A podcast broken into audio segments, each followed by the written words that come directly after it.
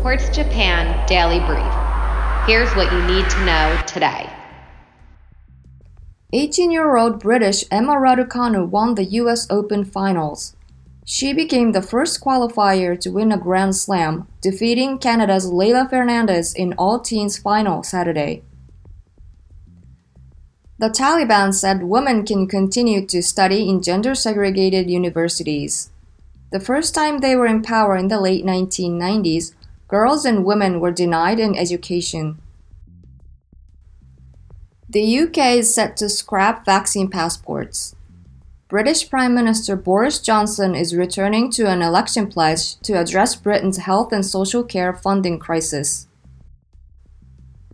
Toyota and Honda criticized the Democratic proposal to give union made U.S. electric vehicles an additional $4,500 tax incentive. The bill would benefit Detroit's big three automakers, which have union represented auto plants. Disney said the rest of 2021 films will debut exclusively in theaters. Box office sales have struggled in part due to studios releasing many of the movies online the same day they debut in theaters.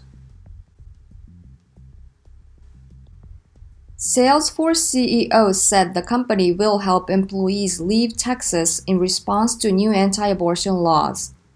The software maker is the latest to speak out against the new law, joining companies like Bumble and Lyft, but most companies have remained silent.